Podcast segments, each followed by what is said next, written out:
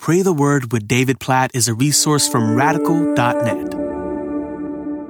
Luke chapter 16, verses 27 and 28. And he said, Then I beg you, Father, to send him to my father's house, for I have five brothers, so that he may warn them, lest they also come into this place of torment. Wow, what a picture of someone in hell, as Jesus tells this story, saying to Abraham in heaven, Send somebody to my father's house, to my family. I have five brothers, and warn them, lest they come into this place of torment, Jesus gives us a glimpse into the cry of the dead in hell. Send somebody to the people I love. Tell them to trust in God. Tell them to turn away from sin and the things of this world. And specifically here in the context of Luke 16, the riches of this world. Somebody go warn them so that they don't come here. As these impromptu, unexpected prayer gatherings have continued each night in our church family in a way nobody, uh, including me, has planned. I've just been so struck as we've seen God's Spirit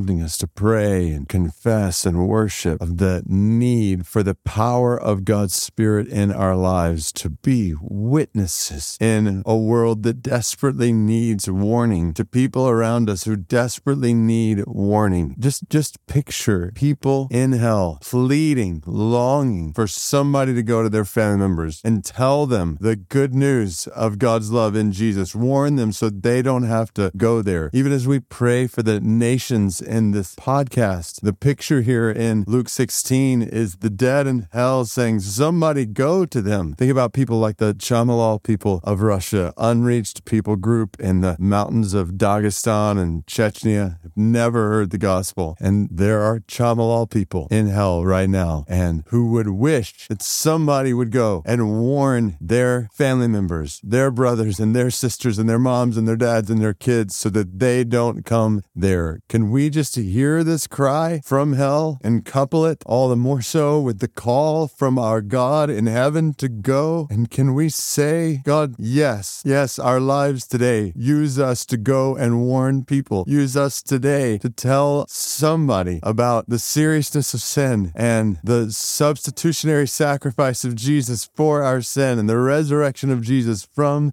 the grave and eternal life that is possible through faith in Jesus. Help us, God, to be faithful to share this good news with somebody today. Oh God, I think about stories we've seen even this week of people coming to faith in Jesus. God, we pray that you would show the power of the gospel in your church, in and through our lives, and you would do it today. God, fill us with the power of your Holy Spirit. Fill us with your love in such a way that we would proclaim your good news, that we would warn people of coming judgment so that they would not go to that place of torment. God, we pray that for the Chamalal people of Russia. We pray that you would send out laborers to the Chamalal and thousands of other unreached people groups like them. Send laborers with the good news of the gospel. And we say to you with our lives, make us those laborers in whatever way you desire. Even as we praise you, Jesus, that we don't have to worry about going to this place of torment. We pray this according to your word in Luke chapter 16, verse 27 and 28. In Jesus' name, amen.